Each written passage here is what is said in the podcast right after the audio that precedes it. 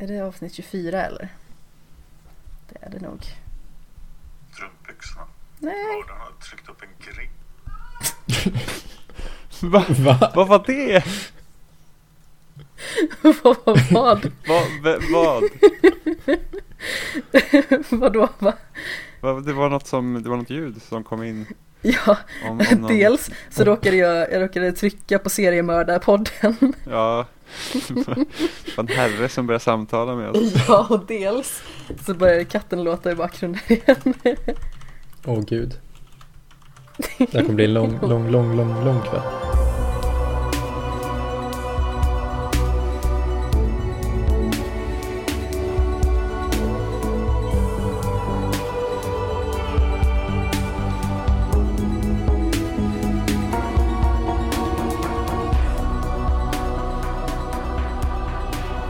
Hej och hjärtligt välkomna till det 24 avsnittet av Skämshögen med mig Amanda Sten och dagen till ära med Douglas Lindberg Hej hej. och Jimmy Seppele. Hallå? För man kommer inte undan dig. Nej, tyvärr. Eller något. Jag vet inte om det är så tyvärr Ja, jag vet inte. faktiskt. Jag tycker det är trevligt. Ja men vad roligt. Jag tycker i och för sig också att det är trevligt här. Det är inte som att jag är liksom så här, sitter under något så här pistolhot och bara ja, jag är tvingad till det. Jag har så bundit fast dig i din stol och sen så tvingat dig att prata i micken liksom. Ja. Och snäll som jag är så går jag med på att prata. Du trots går med på allt. Ja. Jag Men- ställer upp. Ja, det är så det går till. Douglas, Mm. hur är det med dig? Det, det är bara bra faktiskt. Uh, typ, har typ kommit tillbaka till jobbet, men jobbar liksom typ bara helger för tillfället. Så jag är liksom ledig Oj, under hela veckorna. Skumdisponering. Ja, ja, just nu så är det så. Men snart så blir det lite mer veckojobb också. Så det kommer bli, snart blir det mycket igen. Ja, men jag kan tänka mig det. Visst har du presenterat dig tidigare i podden? Mm, jag tror det. Jag var ju med Ja, på sommarspelsavsnittet. Ja, men precis. Men om ingen har Då koll på det så är eh, vi lyssnare kollegor i... förmodligen i alla fall vem du är. Ja, precis. Vi är kollegor i Öppna Världar i alla fall. Ja, Eh, har skrivit om spel och sådär. Eh, för IGN och sånt. Från tidigare. Så. Ja, Något, något hum har man i alla fall. Om inte annat så är det bara att höra av sig och ja fråga vem jag är så svarar jag väl. Vi har ju framförallt samlats här idag för att vi ska prata om Mindhunter, men det kommer ju komma lite senare i alla fall. Ja. Jimmy, hur är det med dig? Jag är bara hoppar bra. över dig totalt. ja, jag vet totalt. Jag är så, ja, ja det, det är tufft. Nej, det, det är bra med mig. Det är bra med mig. Jag, jag jobbar som ett svin. Eh, överlag. Så att jag har, jag har inte den här sköna, jag jobbar två dagar i veckan och ledig resten av veckan. Jag jobbar hela tiden tycker jag. Mhm. Ja, fast du är ju ledig imorgon i alla fall. Ja, precis. För mig är det fredag imorgon, det känns också ganska bra. Ja, vad kul Ja, för jag dig. tänkte det. Nej, men jag ska till eh, Simrishamn på bröllop. Så vi åker på fredag redan. Gött. Ja, Träffa släkt och dylikt. det, det är så här, åh vad kul, eller jag beklagar. Nej men alltså det blir säkert trevligt. Det är ju bara det att man eh, kommer behöva umgås så mycket med folk under ganska lång tid. Så det är väl eh, sådär att man får försöka smyga sig undan i ett hörn med sin Switch och Fire Emblem eller någonting i den stilen. Det lät ju trevligt. Ja, jag har ju tyvärr inte hunnit spela det så mycket den senaste typ en och en halv veckan eller någonting, någonting sånt. Så jag känner att eh, det börjar bli dags att ta tag i det igen. Ja, Mm. Men jag tänker vi ska börja med att prata om Marvel, Douglas. Mm. Du har eh, överkonsumerat dessa filmer, har jag förstått. Det, det kan ha hänt. Um, eftersom att det är skämshögen så bad du mig ta med någonting som jag har plockat upp ifrån min egen Mm. skämshög. Och det skulle väl vara det i sådana fall. Eh, jag och min tjej har väl under sommaren börjat gå igenom de flesta. ehm, och kollade någon form av så här macheteordning i alla fall fram till eh, nu fas 3. Ehm, Okej. och där har vi sett alla eh, i rad liksom.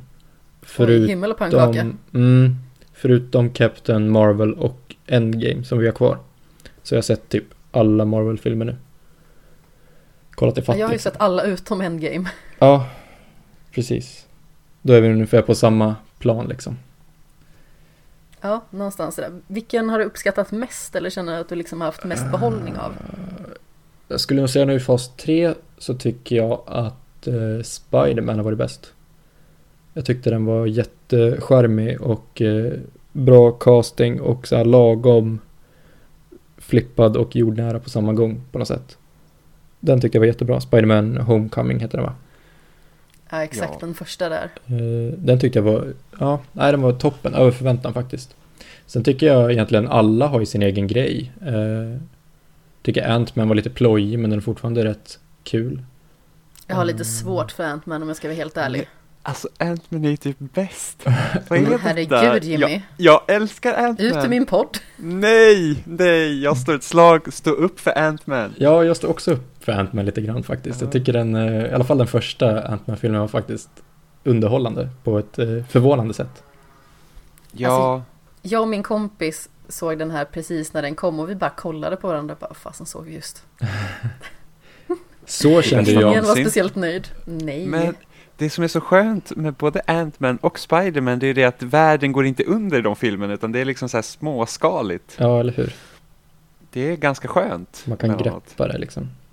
Ja, Om det är någonting som har varit en besvikelse i Marvel-universumet hittills så är det ju faktiskt enligt mitt tycke Guardians of the Galaxy. Framförallt volym 2. Okej. Vad är det du inte gillar med det då? Jag tycker den är så här, Jag tycker den var billigt skriven på något sätt. Ehm, och sen, eh, vad heter han? eh, han eh, snubben som är grå med röda markeringar över kroppen. Ja, vad heter han? Drax. Drax ja. Drax och Mantis. Alltså den relationen och hur de så här gapskrattar liksom bara av helt värdelösa one-liners och jag vet inte, jag tyckte det var så himla awkward stämning på något sätt. Ja, Jag skulle säga typ tillgjort liksom. Ja, exakt. Det kändes liksom Mm. bara billigt rakt igenom. Och jag varit besviken också för det känns som att Chris Pratt, som jag tycker är den stora behållningen i de filmerna och i livet generellt, han får så lite utrymme. I Eh, livet generellt. Ja, men han är, han är ju mysig liksom. Alltså i Så Parks att- and Recreation så är han ju faktiskt väldigt gullig. Ja, Så att om du skulle få välja mellan Chris, Chris och Chris Douglas så skulle det vara Chris Pratt exakt. med andra ord. Jajamän. Ja, okej. Men det, ja, så den, jag vet inte. Jag tyckte den bara, den är ju häftig och bomber och granater och fina färger och bra musik och allt sånt där. Men det är någonting med hur den är skriven som får mig att, mm. Den känns, den når inte hela vägen för mig. Okej. Ja, jag gillar ju första filmen och jag gillar delar av andra filmen men de var alldeles för länge på den här eh, Celestial-planeten i Mm, tvåan. Det blir liksom lite långtradigt mm, efter ett tag. ja. Och jag håller också med om att jag tycker ettan var, den var ändå rätt bra. Eh, Den Mm. första filmen där, för den kom med något nytt på något sätt. Men sen så, nej jag vet inte. Där var ju också lite intressant hur de rättade till det tyckte jag på något sätt i, eh, var det Infinity War nu, när eh, de är med. Eh, Och då fick Chris Pratt helt plötsligt mycket mer utrymme. För man insåg väl på något sätt att den här snubben är rätt kul och kan leverera le- repliker. Han har ju mer repliker i Infinity War än vad han har i typ hela Guardians of the Galaxy. Ja, han har rätt så mycket i Infinity War faktiskt. Mm. Så det Men tyckte hade du-. Såg du Infinity War för första gången nu? Ja. Okej. V- vad, vad, tyck, alltså, vad tycker du rent generellt liksom om de här typ mashup-filmerna? Där liksom alla hjältar strålar tillsammans. Jag tycker ju, jag tror jag sa det till Amanda också, eh, alltså min Amanda, att eh, Infinity War och egentligen de tidigare Avengers också, det är som på något sätt belöningen för mödan. Det är liksom, man tar sig igenom de här originalhistorierna för att sen komma till Avengers-filmerna och där är liksom allt bara ställs på sin spets. Och Mm. man tar liksom godbitarna på något sätt och gör ehm, en riktig miss, mishmash av allting. Liksom bakar en stor tårta och man får bara det godaste på något sätt. Jag tyckte Infinity War var kanon, rakt igenom.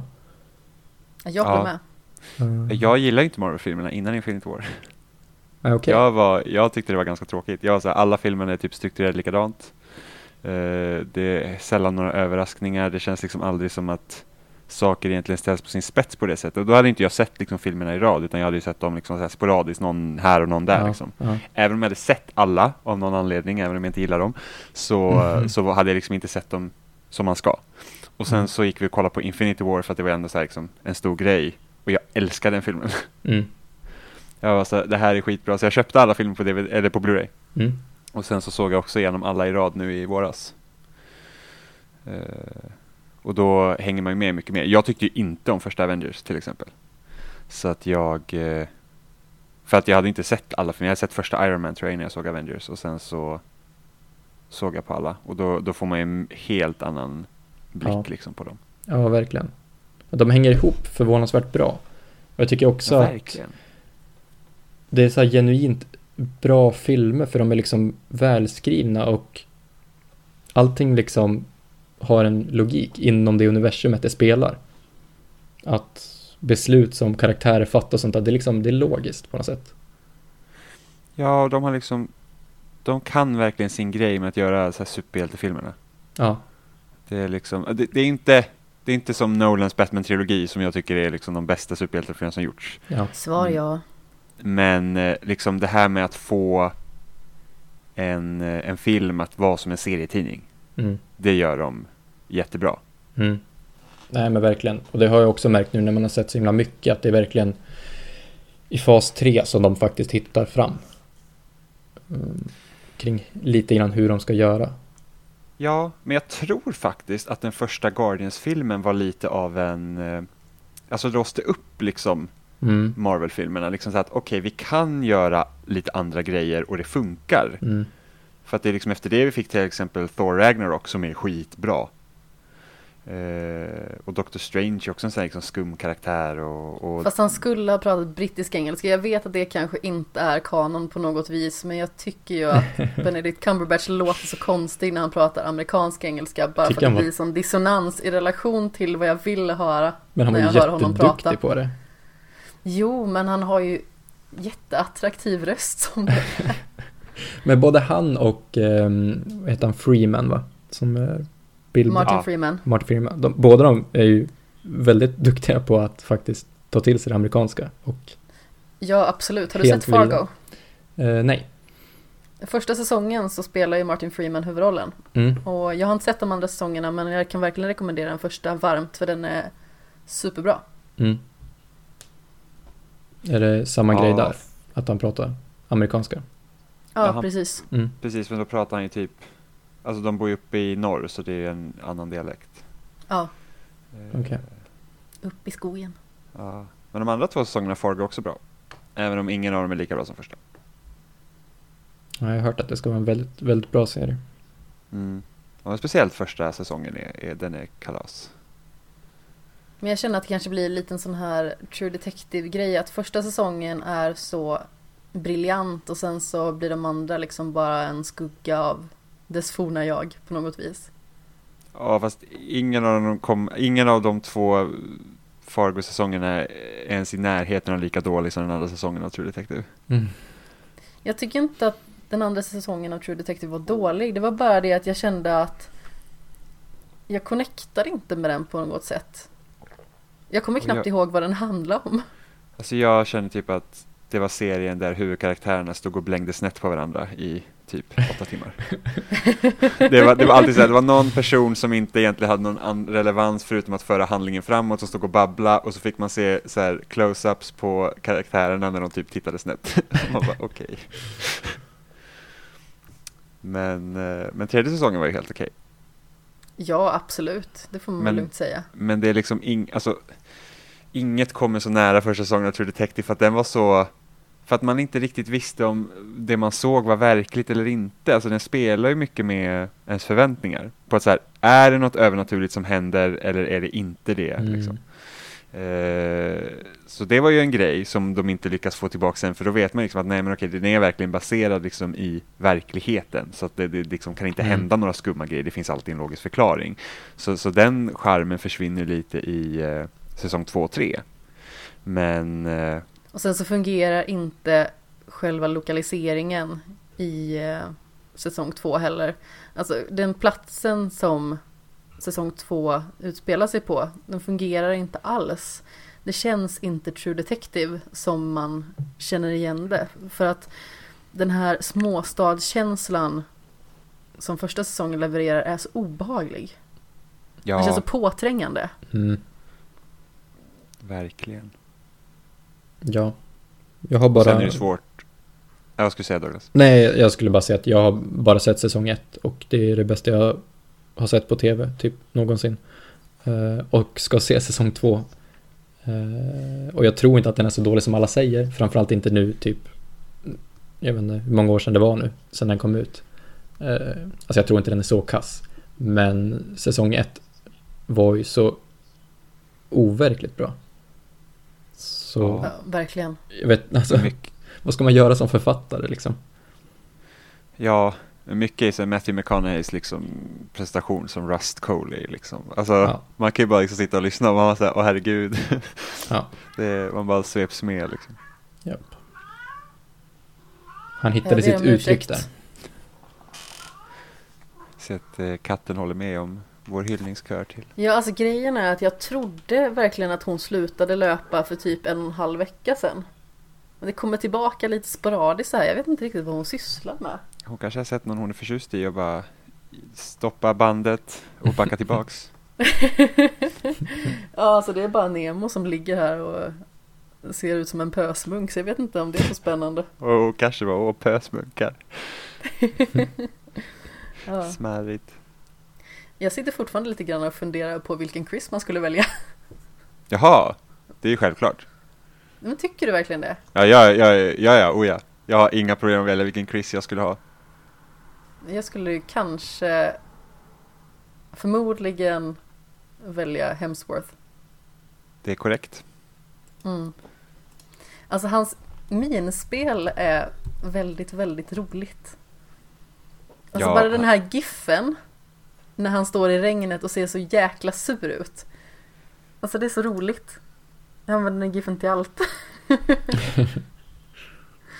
Men sen så han, han har väldigt bra komisk timing också. Ja, oh ja. Ja. Han är ju den som lyfter karaktären, Tor, till Ja, något annat. Pine är för platt och Pratt spelar lite för korkad. Men det passar ju hans karaktär. Han heter ju Starlord, kom igen.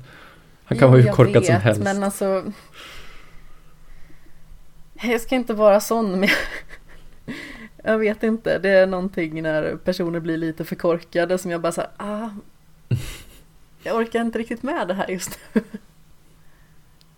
Sen är ju inte Tor Nej, jättesmart gör heller. Thor Alltså. så himla bra. Alltså han, han, är- han är typ, i princip skulle man säga att han är typ drömlik. Skulle jag säga. Och så, så himla rolig. Absolut. Mm.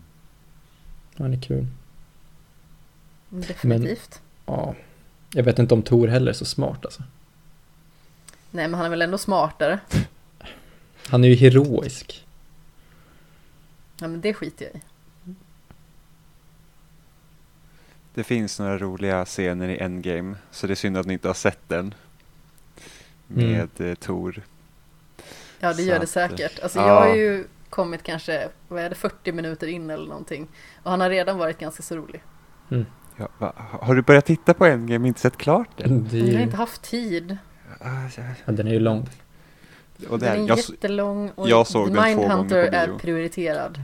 ah, Okej, fair enough. Den Mm. går ju, vi har kollat upp, den går ju fortfarande på bio. Det finns två biografer i Stockholm som visar den. Ja, det är för övrigt måste jag faktiskt, eh, det tråkiga med att det är så mycket Marvel-filmer och de är så populära att gå på bio, att de går fan på bio hela tiden. Jag skulle, egentligen var ju tanken att jag skulle se Once upon a time in Hollywood på lördag, men den går ingenstans på lördag, så jag måste se den imorgon. Mhm. Och den filmen Åh, hade ju premiär för typ en vecka sedan. Ja, jag såg den i lördags. Ja, så vad är det för strunt? Jag, vet bor i huvudst vi bor i huvudstaden här, och filmer går inte på bio. Det här var något så förpassat till typ landsorter med typ lokala liksom bygdegården som man går och sätter en VHS i. Saga bio i Alingsås. Ja, vi hade Saga Bio i Enköping också. Ja, Blå Vinge. Står och vevar igång banden. Fantastiskt. Det var billigt att gå på bio då, kostade så här storfilmerna 65 spänn. Vanlig bio 55. Ja, Men det ändrades ju snabbt också. Sen tror jag, jag tror när jag flyttade ifrån så var nog en storfilmsbio, det var så här 105 tror jag. Men det är ändå billigare än här. och vad kostar den 105. nu? 100? Hu- 150 kronor får jag betala per biljett för Once upon a time in Hollywood. Ja, Det är fan dyrt. det är väldigt mycket. Jag och Amanda har ju dock samlat upp pengar på vårt Coop-konto. eh, och de säljer biobiljetter för typ 1500 poäng och vi har typ 100 000 eller 140 000 poäng tror jag, något sånt där på vårt konto. Så det blir så här herregud. gratis bio resten av livet. Gud vad skönt. Ja, Jag lyckas också norpa till med en och annan biljett i och med att jag är så här guldmedlem på Filmstaden. Så jag har jobbat på en del. ja Jag har inte bra. gått på så mycket bio i år. Jag har nog bara gått sju gånger eller någonting i år. Jag tycker det är jättemysigt när man får gå på förhandsvisningar. Ja, jag gick på förhandsvisning av Blade Runner 2049. Wow. Åh. Vad avundsjuk jag blev. Det var smått häftigt. Alltså den filmen var en bioupplevelse. Man kan inte se den första gången på något annat vis. Nej, alltså, den, den, alltså det var fan helt otroligt att se den på bio. Man kände som man var typ såhär, man bara, ah, sitter och tittar på typ ett konstverk. En helt Bara- ny värld. Ja, Alltså man ville ha bilden på trädet och dimman och Ryan Gosling liksom. Ja, Eller bara Gosling. ja. Eller bara dimman. ja det, Nej men Ryan Gosling han är, han är Gullig. rätt fin att Han är titta på. Jag ska ju, jag kommer ihåg jag såg ju, nu var det ett tag sedan man såg La La Land på bio. Men den ska man ju ta upp snart igen. Mm, den såg jag också på bio faktiskt. Också väldigt bra på bio. Ja men med musiken så blir det en helt annan upplevelse. Det var ju samma sak när jag var i London i december. Så såg vi eh, Bohemian Rhapsody. Och det var ju också en bio som hade specialmusikanläggning. Eller Oj. sådär. En extra bra ljudanläggning. Så det kändes ju verkligen helt grandiost att sitta där och eh, verkligen ryckas med i alla låtar som man känner igen. Gick och hade I want to break free på hjärnan tror jag i tre veckor. ja. Var den filmen bra? Jag tycker att den var väldigt bra. Jättebra. Mm. Jätte, jättebra. Ja, Jag har inte sett den än. Jag har hört att Rocketman ska vara jättebra. Så den ska jag vilja se. Jag tycker att den bara är en fis i rymden i relation till eh, Bohemian Rhapsody. Är det så? Ja, Bero, eh, anledning? den har liksom inte riktigt samma tajta skådespeleri. Den blir lite hoppig i handlingen och lite ostrukturerad. Och sen så blir den ganska så flängig i vissa scener. Den har väldigt mycket charm, helt klart. Mm. Men alla i Bohemian Rhapsody, de är så bra skådisar. Och de är så lika. Alltså, Mm. Det var nästan så att jag var tvungen att kolla på en bild på Brian May i efterhand. Mm. För att den personen som spelar honom, jag kommer inte ihåg vad han heter, det är något eh, svåruttalat. Men eh, alltså det är så likt. Så man blir ju nästan helt chockad. Och samma sak liksom eh, Rami Malek som gör eh, en stor prestation. Genom att eh, skådespela Freddie Mercury. Mm. Alltså alla maner sitter där. Ja, välförtjänt Oscar. Definitivt. Jag är storimponerad verkligen av hela den filmen och visst, allting kanske inte stämmer till 100% men det är en väldigt, väldigt bra film. Jag skulle vilja säga att på en skala upp till 5 så får den kanske 4,5 medan Mm. Rocketman kanske får 3,5. Okej. Mhm. Om man ska vara liksom så specifik. Mm. Ja, jag har också hört det där med att det finns detaljer i Bohemian som inte stämmer. Jag har inte läst dem, men det ska vara ganska stora detaljer också. Men samtidigt så Brian May och vem det nu är med mer från bandet som de har ju varit med i produktionen i stort sett hela tiden. Mm. De har ändå godkänt det här. Ja, Så om det finns detaljer som kanske inte riktigt stämmer 100% då har det liksom ändå godkänts av de som var med när det begav sig på riktigt. Så då tycker jag Så- att det är fullt acceptabelt.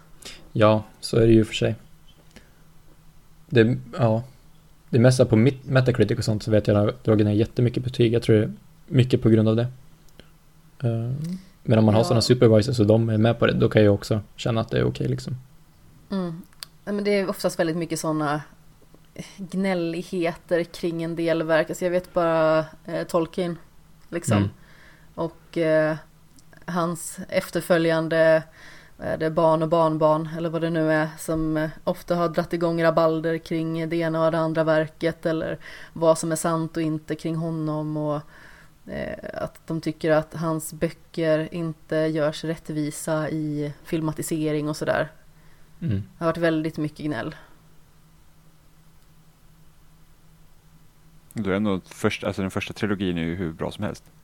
Oh ja, alltså den är ju magiskt bra Mm. tycker jag. Ja, Sen så Hobbit-filmerna, det är liksom...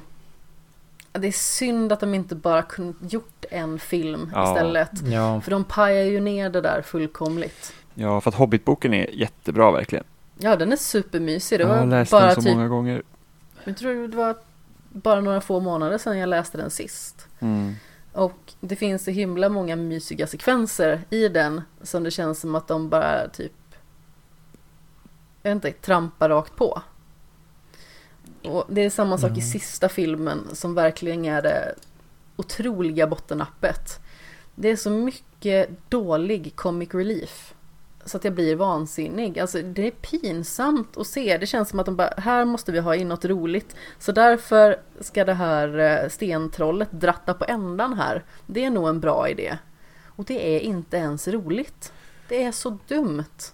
Ja, men speciellt, alltså nu är ju Hobbit en lättsammare bok än vad Härskaringen är, men eh, de blandar ju liksom det här Ja, jättelöjliga med det jätteallvarliga. För sen ska de här filmerna också fungera som en typ prequel till Härskaringen.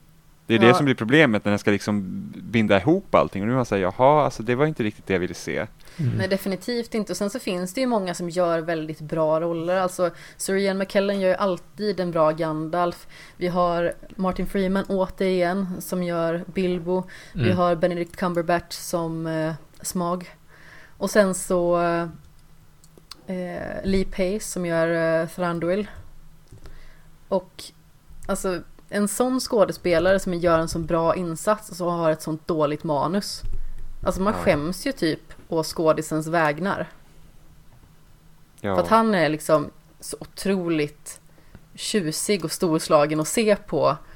Och han har ett liksom väldigt snyggt sätt att uttrycka sig på också. Men sen Ja. så kommer bara manuset och så bara... Har ni sett Halt and Catch Fire? Nej. Nej. Den är jättebra. Där är ju Lee Pace en av huvudrollerna. Alltså det, den serien är kanon. Så Han är en väldigt bra skådespelare. Ja, det är han. Det är han verkligen. Han har något så här typ inre lugn som han bara utstrålar. Ja. Men det är samma sak när han liksom gör den här alvkungsprestationen. Alltså man bara typ spinner på insidan för att han ser så verklig ut på något sätt. Eller han, han ser liksom ut som drömmen på något vis. Mm. Eh, medan allt annat ser ut som ja, skit, rent ut sagt. Eller, alltså de, bara, de la alla pengarna på draken och sen så bara Ja, men vi tar lite budget eh, här, är det okej eller? Fan All- grabbar, vi All löser budget det här. Mm. på draken och Orlando Bloom. Ja, det, var, det kändes jättekonstigt att se ja, Orlando Bloom som Legolas igen. För att ett, så att, alltså man har blivit äldre och då blir man lite mer, alltså man fyller ut liksom lite. Så att han, han var inte lika liksom, alltså liksom kraftigare käke och, och sånt där. Så det ser Mm. ju inte ut exakt som det gjorde då, Sagan om ringen. Och, sen, och, just, och just ögonen kändes jättemärkligt. Jättekonstiga. Helt annan färg. Ja. Ja, Vad har hänt? så jag, jag tror att de la på blåa färgen i efterhand. Mhm. Eh, och att i de första filmerna så hade han linser i vissa shots. Men han Mhm. fick typ irriterade ögon och någonting sånt så att de behövde liksom blanda. Ja, stackars liten, Ja, känsliga ögon. ja, men, ja, precis. Bara härda ut för konsten. Ja, det är väl så man får göra ändå. Ja, så, så, så, så har Gå inte Legolas, blå, Legolas har inte blåa ögon längre, de är helt blodsprängda. Legolas var hög. Legolas har haft sju svåra år, okej. Ja, verkligen. Men på tal om andra män i silverhår. Ja, Jimmy. jag, jag läste ju ut sista Witch-boken nu i veckan. Som har varit Mm. mitt sommarprojekt i bokväg som jag pendlar så långt till jobbet. Ehm, och alltså det här är nog första liksom fantasy-serien jag läst sen jag läste Game of Thrones. Eh, eftersom jag inte läser så, så mycket ändå. Eh, och jag måste ändå säga att den är Eftersom det är Witcher-universumet så tänkte man ju inte att det slutar lyckligt på något sätt. Det, det är liksom inte den här att åh, solen gick ner och alla var lyckliga och glada, utan det är ett väldigt melankoliskt slut. Slutade den bättre än din uh, Witcher 3 avslutning? Ja, det gjorde den. Den slutade bättre än hur det slutade för min Geralt. På Vart ett du, sätt. Vart du lämnad? Jag vart lämnad ja. Av Jag vart två lämnad ja. Av båda två samtidigt efter att de hade utlovat en trekant som min Geralt var otroligt glad över att få delta i och jag var såhär, det där är inte så jag har spelat Geralt, vad händer med det här spelet? Ehm, så att jag blev lämnad och ensam, Mm. vilket gjorde, det var ganska smärtsamt att se för att jag, jag var väldigt förtjust i min Geralt alltså. Jag ville att Mm. han ska ha ett bra liv. Eh, men, men något som förvånar mig otroligt mycket i den här bokserien, och speciellt då, eftersom det är sju böcker, varav de två första är liksom en samling av korta berättelser där Geralt är huvudpersonen. Mm. Och sen de här fem böckerna då efteråt, så är det, Geralt är fortfarande huvudperson, men jag skulle nästan säga att det är Siris berättelse. Eh, hon har en väldigt, väldigt stor roll i den, just för att hon är liksom, om vad ska man säga, hon är ödesbarnet så att säga, eh, Mm. och den som ska liksom rädda världen i princip. Eh, och de konflikterna som uppstår i böckerna på grund av det är för att alla försöker liksom få sin del av kakan, liksom att ta henne. Eh, så att under stor del av serien så Geralt letar efter Siri och Siri är liksom ute på egna äventyr. Vilket kan bli lite tråkigt på Geralts sida eftersom det han gör i princip i tre böcker är att han bara jagar efter Siri. Eh, det händer mycket mer saker för Siri. Att hon, hon, hon är med i något rövarband och sen så är hon jagad av eh, onda magiker och sen så reser hon mellan olika världar och sådana grejer. Så att eh, hon har mer att göra. Eh, Coolt. men en annan sak som också är ganska slående i böckerna är att de tar, han, alltså författaren tar upp väldigt många olika trådar som han sen inte riktigt gör någonting med.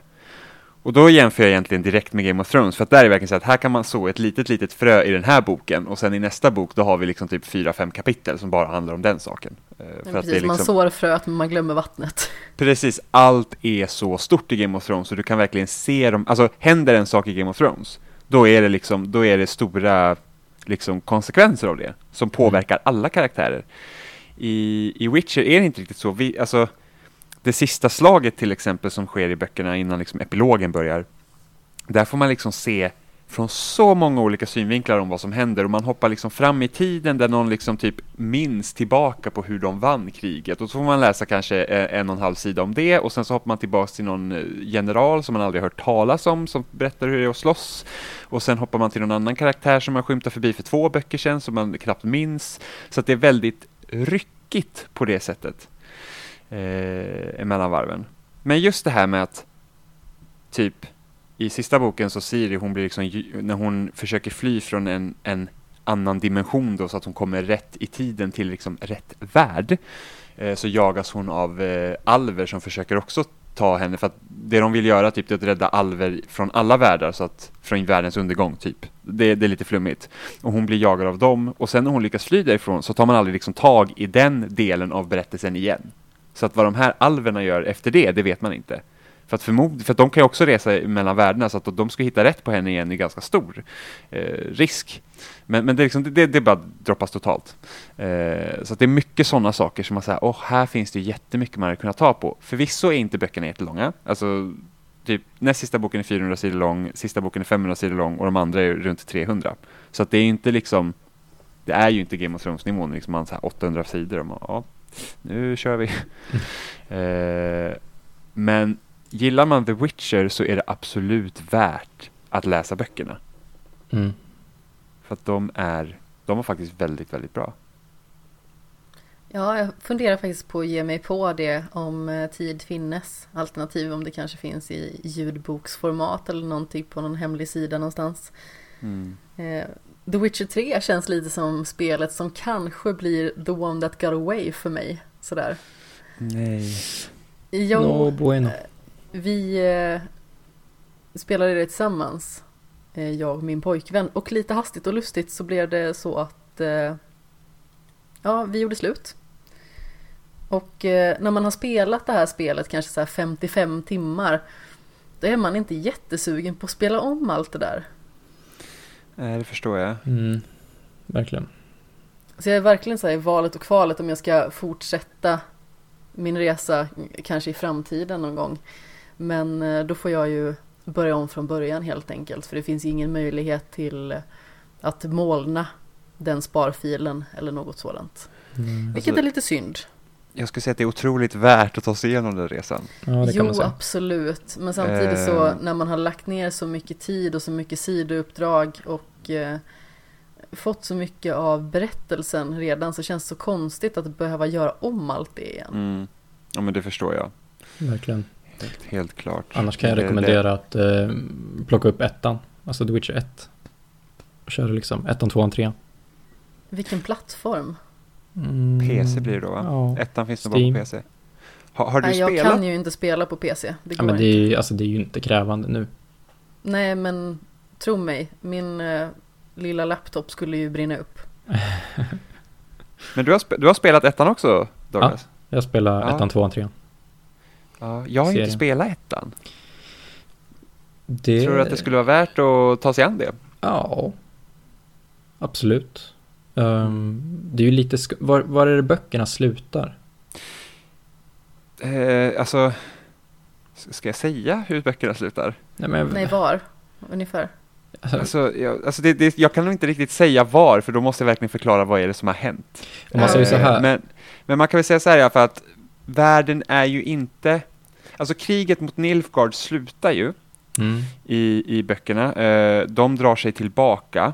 mm, Eh, världen är inte en bättre plats efter det för att det blir väldigt utbredd xenofobi helt plötsligt. Så att en typ, en stor händelse som händer precis i slutet av boken i, eh, i Rivia där är det ju att det blir ett jättestort bråk mellan människor och alla icke-människor. Ja. Som gör att typ 150 människor, eller ja, 150 varelser dör eh, i ett riktigt blodbad. Okej. Och vad jag vet så utspelar sig första spelet fem år efter den händelsen. Okej.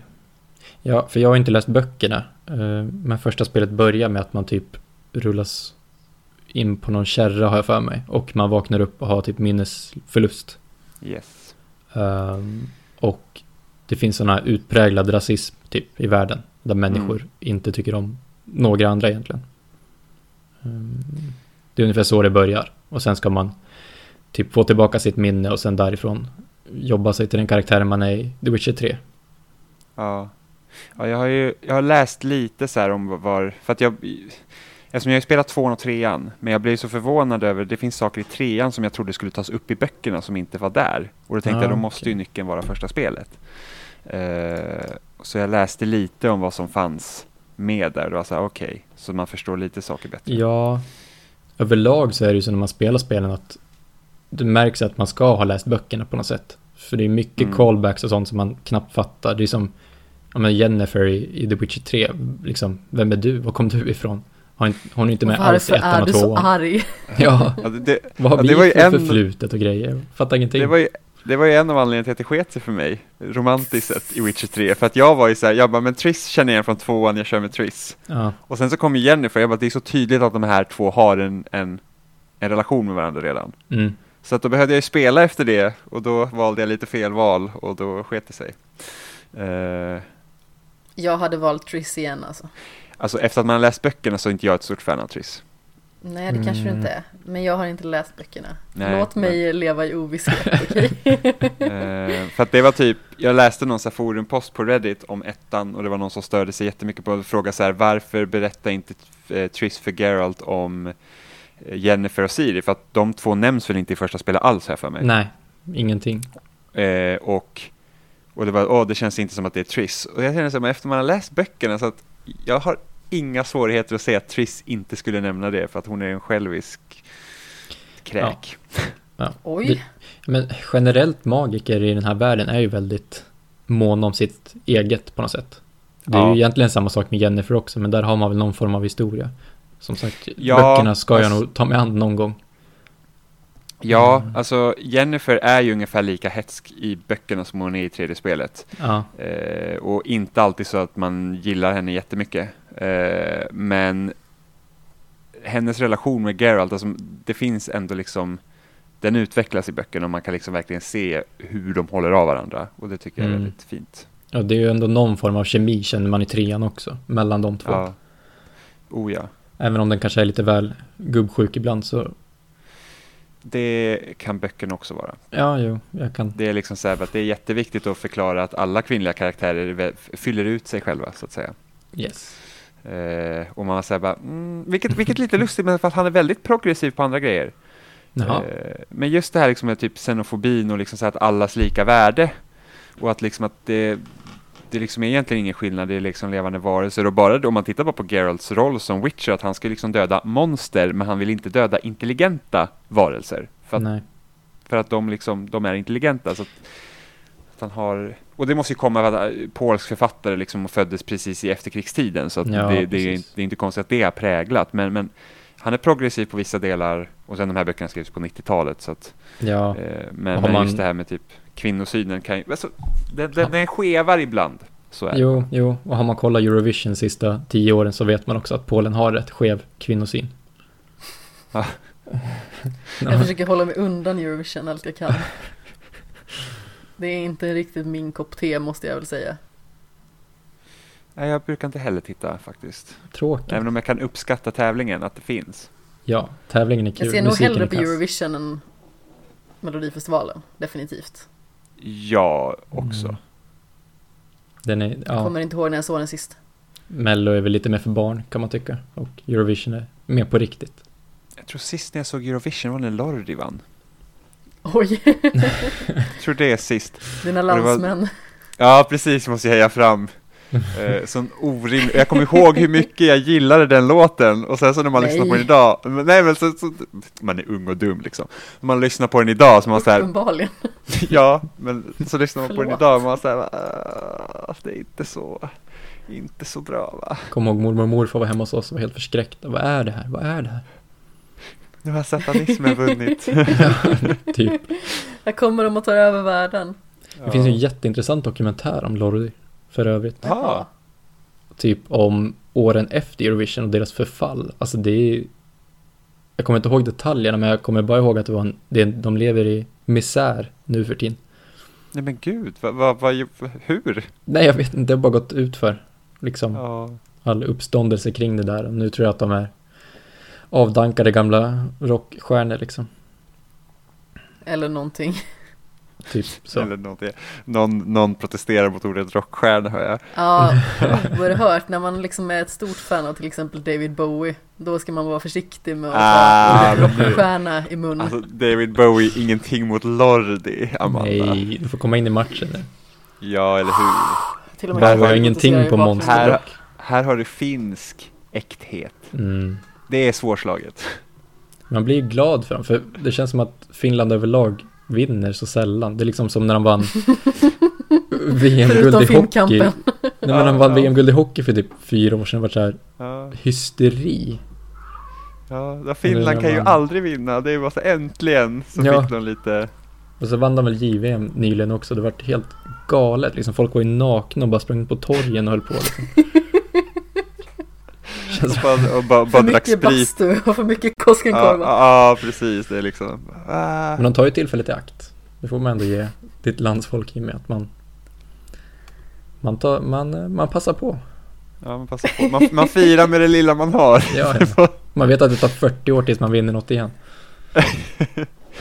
Ja. Ja, nej, det, är inte, det är inte lätt för finnar.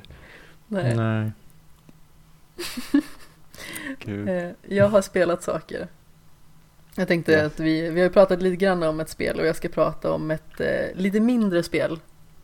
Och inte så jättemycket om det för vi ska faktiskt gå över och prata om huvudämnet för jag tror att alla tre har ganska mycket att säga om det. Men jag har i alla fall börjat på iOS att spela Her Story. På iOS? Ja, Åh, det spelas bättre på PC. Men du vet jag kan spela Jag, på PC. jag vet, jag vet, jag förstår, jag förstår, men det är liksom typ min mage typ vänder sig ut och in. Sluta. Förlåt mig. Det funkar faktiskt jättebra. Jo, men det tror jag också. Men det är bara det att eftersom man sitter vid ett operativsystem. Så. Jo, men det funkar bra här också. Ja, eh, hur som haver så eh, ska man ju helt sonika ta reda på vad som har eh, utlöst ett mord. Det är ju så att man får följa en, en kvinna vars make Simon, eh, som i början då har försvunnit och senare hittas mördad, ska man försöka nysta i eh, vad tusan det är som leder upp till det hela. Så man har en hel hög med videoklipp att gå igenom från förhör. Så då sitter man och eh, söker fram massa ord. Som då kan matcha med de här videoserna. Och sedan så kan man därtill eh, tagga olika kategorier och sådär. För att eh, underlätta i, i sökningen. Och framförallt blir det ju lättare för en själv då när man ska veta vad är det jag vill söka på för att nysta vidare. Och jag tycker ju att det är väldigt spännande för att man eh, får ju verkligen ta på sig den här, här inspektörsrollen. Och, och Mm. sitta och vara nyfiken och man får använda sin egen kreativitet lite grann när det gäller att, ja men vilka ord kan jag ha användning för för att komma vidare i det här fallet. Nu är jag inte alls säker på hur långt jag har kommit liksom. För jag antar att spelet kanske är en och en halv, två timmar någonting. Och jag har nog inte spelat jättelänge. Eh, kanske 45 minuter eller någonting sammanlagt. Det har liksom blivit att jag plockat upp det och så har jag gått igenom några videos då och då.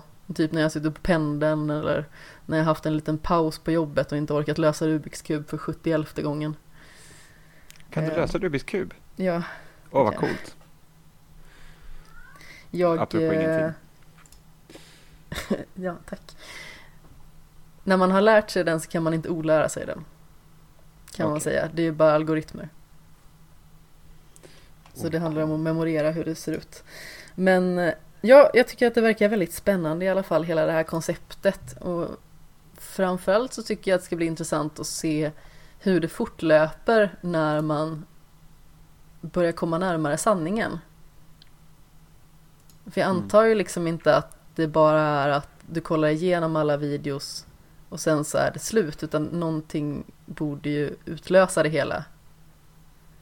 Tycker jag, alltså nu vill jag ju inte ha några spoilers Mm. eller Nej, nej, nej, jag säger, jag, jag säger ingenting. Eh, men det ska bli intressant i alla fall att se vad som sker härnäst. När man börjar komma närmare sanningen. Sitter med typ anteckningsblock och grejer. Jag antecknar i mobilen och sen så Ah. antecknar jag i eh, Det finns ju en, en liten eh, notis flik på varje video där jag lägger in eh, nyckelord och sånt. Mm. För att lättare kunna navigera. Och framförallt underlättar det när jag går igenom biblioteket sen och funderar över vad är det för ord som jag inte har sökt på än. Som skulle kunna vara relevanta i min utredning. Mm. Satt du med papper och penna eller? Ja, gud ja, som en galning och drog streck och grejer och skrev egna teorier och var helt liksom typ och jag, Såklart du gjorde. ja, jag var så, jag var så, oh my god, det här, det här, sen så bara, nej det här stämmer inte, bara stryk det. Jag får en bild av hur du står där med din korktavla liksom och dina nålar sätter fast massa rött garn mellan olika Mm. typer av pluppar. Och i princip så, och typ satt med så här koffeinspruta rätt in i armen och bara, måste vara vaken. Jag måste klara det här. Ja, Koffeinspruta. Ja, så man pushar upp. Adrenalin rakt in i hjärtat. Precis, så kanske man säger. Jag, är, jag kan inte det här. Nej, inte jag heller, Men det- jag bara killar. Nej men jag, jag koffeinspruta, adrenalinspruta är korrekt. Men Jag är, jag, är- alltså det, jag, jag tycker spelet var jättebra. Jag tycker det verkar väldigt spännande hittills. Jag vet inte om Mm. det finns så mycket från min sida att säga, utan det var mest så här att ja, men det här har jag börjat spela och det verkar intressant och i och med att vi ska prata mer mord sedan så kändes det som någonting som skulle kunna vara lite halvrelevant att ta med i alla fall. Ehm, Jag har ju lyssnat väldigt mycket på så här mördarpodden och seriemördarpodden inför det här avsnittet. Bara för att ladda upp lite grann. Bra uppladdning. Ja, Jag tycker sånt är väldigt intressant och i ärlighetens namn så jag vet inte ännu vad jag vill bli när jag blir stor. Men är det någonting som jag verkligen skulle kunna tänka mig att läsa så är det kriminologi. För jag tror att det hade varit vansinnigt intressant faktiskt. men då får du slå slag i saken. Kanske, vi får se. Alltså det finns ju olika typer av så psykologiutbildningar som också verkar intressant men just kriminologi tror jag det är nog snäppet intressantare. Jag tror Mm. inte ens att man kan säga intressantare, mer intressant. Förlåt svenska språket för att jag bara skändar dig fullkomligt. Ehm, men vad tycker ni? Ska vi börja vandra vidare till eh, själva huvudrätten i den här podden? Mm. Ja, Absolut. det är ju nämligen så att precis som jag sa tidigare så tvingade jag ju er att se en serie. Tvingade kanske är lite att ta i. Jag Ja, jag känner- jag rekommenderar det känner- intensivt. Jag känner mig tvingad. Intensiv rekommendation. Ja, jag blir tvingad hela tiden till att se saker. Åh, det är så synd om dig. Ja, det är verkligen synd om mig. Jag typ, jag har inte tittat på någonting jag har själv bestämt på flera månader. Allt är mitt fel. Ja, Men ni såg ju i alla fall första säsongen av Mindhunter efter att jag eh, intensivt har eh, snackat sönder allt och alla om den här. Och nu så ska vi prata om säsong två av Mindhunter.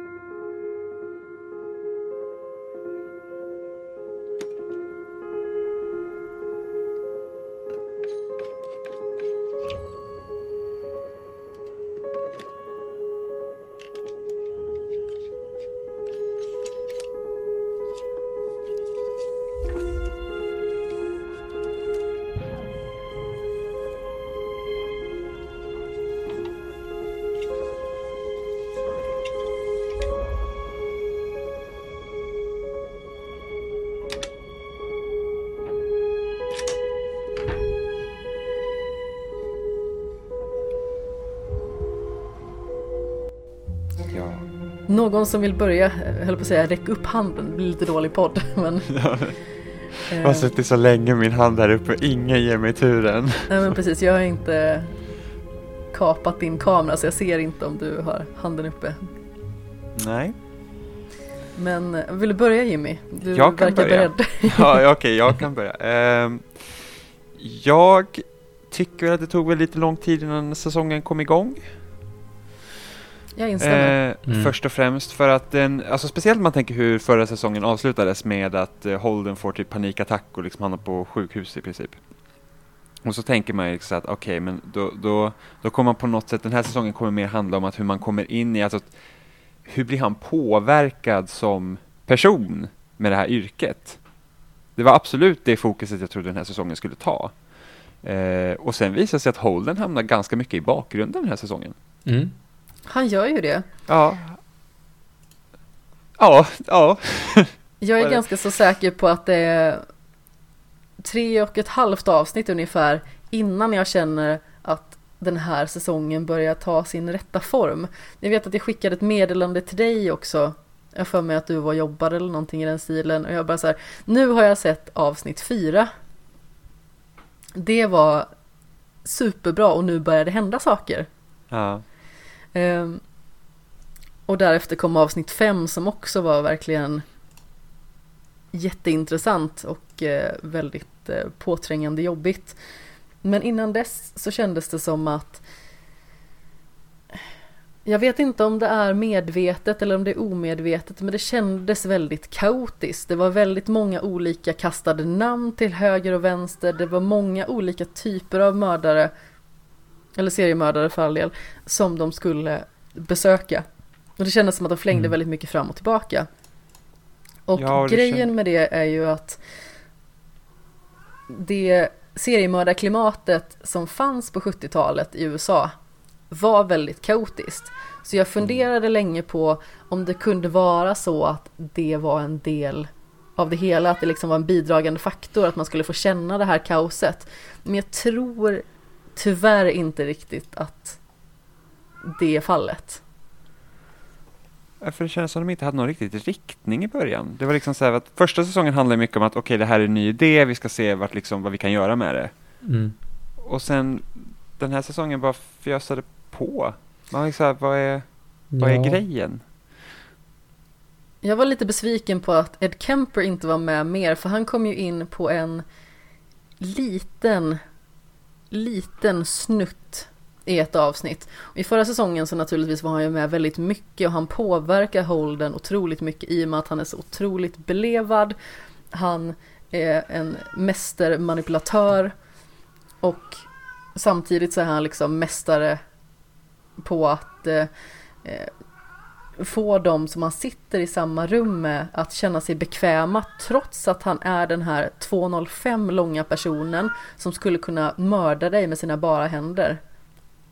Han har ju verkligen liksom så här svart bälte i obehag också när det gäller. Ja, Ja. sättet han pratar på, sättet han rör sig på, liksom så här. Bara det typ att när han vilar på orden. så man Ja. så här, Alltså Cameron Britton gör ju ett fantastiskt jobb med den karaktären. Alltså att bara kunna göra det här så likt. Alltså det är otroligt. Mm. Men det är många faktiskt som eh, är väldigt lika sina förlagor. Alltså det är ju de som fortfarande är stjärnorna som jag tycker från säsong ett. Det är ju mördarna som de intervjuar. Det är ju Ja, där- Jerry Brewhouse också väldigt bra. Ja, jag tycker det är där de, där liksom hettar till på riktigt. Och jag känner väl att det saknar lite det den här säsongen, utan var mycket mer kring FBI och deras påverkan i Atlanta så här, andra halvan av säsongen. Och jag tyckte inte det var riktigt lika intressant som när de egentligen bara åkte runt till fängelsen och träffade folk som hade gjort så här sjuka saker. Här var det mer bara eh, polisbyråkrati typ. Ja men precis och sen så har vi ju en Bill Tench som flänger fram och tillbaka från Atlanta och tillbaka till Virginia som en hoppetoss liksom. Eh, och naturligtvis har han ju en väldigt problematisk relation till både sin son och sin fru i den här säsongen, eller ja, sin adoptivson är det till och med. Någonting som jag tycker att blir lite myskofikt, det är väl att där säsong ett avslutas alltså med att Holden får en panikångestattack på sjukhuset när han blir kramad av Ed Kemper. Det går väl direkt i kloss med där andra säsongen börjar? Eller har jag missförstått någonting? Hur, hur Ja, tänker du? Hur jag tänker? Ja, alltså hur går i kloss, alltså hur, alltså hur går i kloss hur? Den andra säsongen fortsätter där den första börjar, eller Alltså men det den första avsnittet. första avslutades. Ja. Okej. Men Och- sen så har vi ju Bills son som helt plötsligt har börjat prata. Ja, men var det inte ett, men var det inte ett hopp?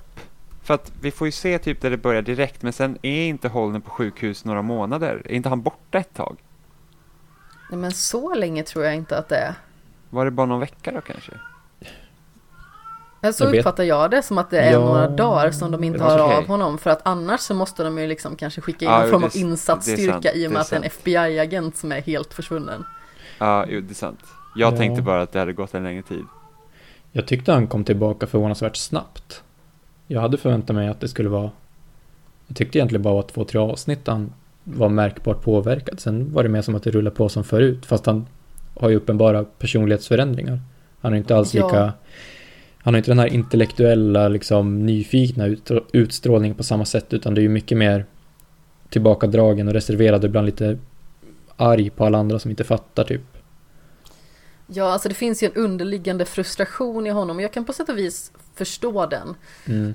För att han säger egentligen ingenting rakt ut som är på något vis nedvärderande gentemot dem man pratar med. Men det är många som uppfattar honom så. Att de uppfattar att han liksom skulle på något vis vara lite för mer än dem. Bara för att han har det perspektivet han har. Mm. Och jag tycker att det känns som att Holden är väldigt missförstådd. Alltså jag vet inte, det kanske är bara jag som har någon form av så här eh, igenkänningsfaktor eller att jag har på något vis ja, men, Nej, men jag kan hålla vissa med till viss gemensamma del. nämnare med honom. Ja men absolut. Och sen är nog han också fortfarande liksom besviken och ledsen på något sätt över att allting strulade till sig med Debbie och sådär från första säsongen. Och han har inte så mycket kvar förutom just sitt jobb. Och när han inte får utöva sitt jobb till fullo eller lite sådär. ehm, så blir han nog väldigt frustrerad då i sin arbetssituation liksom. Ja, det känns som att de andra är så himla kalla och nästan jämt otrevliga mot honom. Mm. Och visst, han är ju en blue flamer liksom, som gärna tar saken i egna händer och han vill väldigt gärna ha det på sitt sätt. Han eh, går liksom över lik. bra, bra referens kände jag. eh, men han- men han gör så för att kunna komma till de resultaten som han vill. Ja. Men jag tycker att de är liksom oförtjänt kalla och otrevliga mot honom. Ja, kanske. Men sen får man också komma ihåg att um, egentligen alla de här tre huvudkaraktärerna som jag uppskattar väldigt mycket att det varit mer fokus på alla tre den här säsongen. Ehm, Ja, absolut. Alltså att- Wendy är jag ju helt... Ja, jättebra. Jättebra den här säsongen. Superglad i. Och, ja, och Bille också. Alltså, helt, jag tycker jätte, jättebra. Framförallt skådespeleriet är jätte, Ja, jättebra. jag, tycker, jag tycker fokuset på Bill var bra i den här säsongen Mm. just för att ah, jag måste nog säga att han var nog den tråkigaste i förra av de tre. Liksom, att man känner sig att ja, men han är väl den här liksom, FBI-agenten som bara kommer in och så här, lite så här, öh, lite bufflig liksom. Ja, man känns som den typiska amerikan- äh, amerikanska Ja. snubb-snubben. Ja. Precis, med typ eh, cowboyhatt liksom. Eh, Cowboy. Ja, men lite så här, du vet så här. Ja, men du vet. eh, även om han inte liksom är lika snubbig. Men att just att vi fick komma så nära honom den här säsongen, det, det, det gjorde verkligen att karaktären lyfte.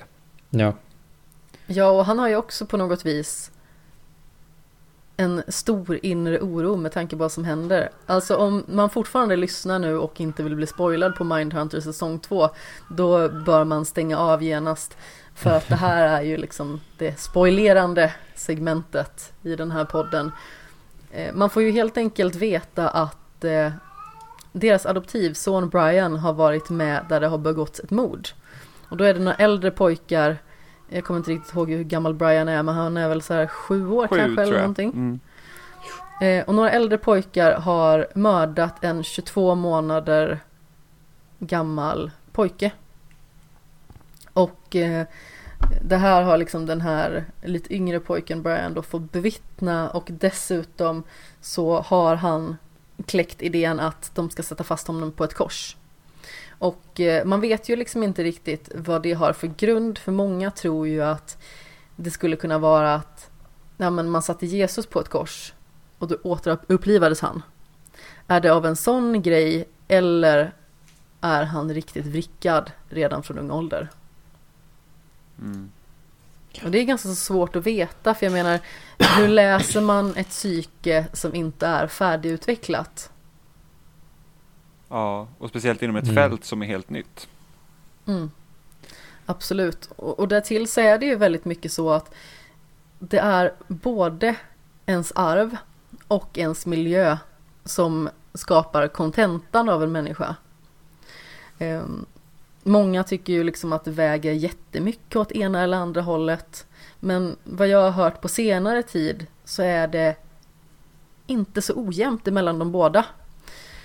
Ehm, så man måste nog verkligen jobba med alltså miljöbiten och de gör ju verkligen allt de kan men problemet mellan eh, Bill och eh, hans fru, det är ju att hon vill inte riktigt erkänna att det inom citationstecken är något fel på honom. Mm. Hon lever i en sån enorm förnekelse och vill inte hela vägen ge den hjälp som han kanske behöver. Hon tror liksom att om, om jag bakar äppelpaj och försöker ge honom den eh, perfekta familjen här så kommer allting bli bra. Men han är ju skadad för livet Mm. av att ha sett en sån här sak. Och det är ju precis som den här barnpsykologen säger också till henne, vilket jag tycker är väldigt bra för att hon behövs lite granna sättas på plats för att hon liksom försöker sätta sina värderingar framför allt annat, vilket då kan ja, sätta sonen i det här fallet i väldigt problematisk sits. Den här psykologen säger ju liksom att barn glömmer inte bara. Mm. Det är inte bara det att det Nej. de har sett eller det de har upplevt bara växer bort. De glömmer inte. Utan det är någonting som man liksom får jobba med hela livet. Mm. Ja, jag förstår ju henne också att man vill ju alltid försvara sina barn till liksom den grad man kan. Men hon, hon blev ju lite jobbig där ett tag alltså. Hon blir ju väldigt rabiat framförallt och jag tycker väldigt synd om Bill för att han gör så gott han kan. Han har ett Mm. väldigt komplicerat jobb. Och Ja. samtidigt som naturligtvis man vill vara personen som kan prioritera sin familj så har man ett jobb där det är så många människors liv som liksom vilar på ens axlar på något vis. Ja, Så det är en svår avvägning att göra och han gör ju verkligen allt han kan. Han åker till Atlanta, försöker vara behjälplig men naturligtvis är det ju svårt för att han har ju sin hjärna lite halvt om halvt där och han har sitt hjärta någon annanstans som man säger. Så, så försöker han åka tillbaka varje fredag för att de ska kunna gå till den här psykologen. Mm. Det är en superjobbig sits för, för honom verkligen. Och man blir ju genuint ledsen i ögat när han kommer hem när de precis inom citationstecken har löst Atlanta-fallet. Det är ju fortfarande ouppklarat än idag. Mm. Ehm, när han kommer hem till ett tomt hem. Nästan alla möbler är borta förutom det mest fundamentala i stort sett. Och sonen och frun är borta. Ja, den där soffan Ja. var kvar. Ja, soffan var kvar Soffan som hon inte ville ha och deras säng. och hans fem skjortor. Ja, just det. Ja, men samtidigt, jag, jag sympatiserade ganska mycket med henne också för att hon blir verkligen bara kvarlämnad i en situation inte hon heller kan hantera. Och Nej, hade såklart. och inget stöd. Och liksom hon, och hon måste ta hand om barnet då varje dag. Och sen är just när hon säger att Alltså också när hon liksom fick tvivel om att hon vet inte ens om hon tycker om honom längre. Liksom. Det där är inte min. Det är inte min. Nej men exakt, han kom Nej. inte ut från min... Nej men precis, liksom, det, det, där, det, är inte, det är inte vårt fel. Det, det kommer inte från oss. Han är inte Nej, vårt barn. Liksom. Och det, är- det, är, det är oerhört hjärtekrossande. Ja, det är fruktansvärt verkligen att behöva se på det barnet man har försökt uppfostra på det viset. Alltså det är ju våldsamt hjärtskärande hela vägen igenom. Ja. Alltså Mm. naturligtvis, jag vet att jag kanske låter lite hård mot henne. Men det är bara det att man, man känner ju verkligen med, med Bill i och med att han är... Ja, oh ja. Han är inget svin heller. nej, liksom, det är, han, det. det är inte Nej, som att han är bara f- eh, skit i det. Liksom, att han, han förstående, försöker ju verkligen. Ja. han växer verkligen i den här säsongen. Ja, jag tycker verkligen också Ja. det. Ja, han, han blir liksom, alltså han, han var riktigt bra i den här säsongen alltså. Och sen så, jag gillar Wendy väldigt mycket, alltså Dr. Wendy Carr som Hon har ett väldigt sobert sätt att se på saker och ting.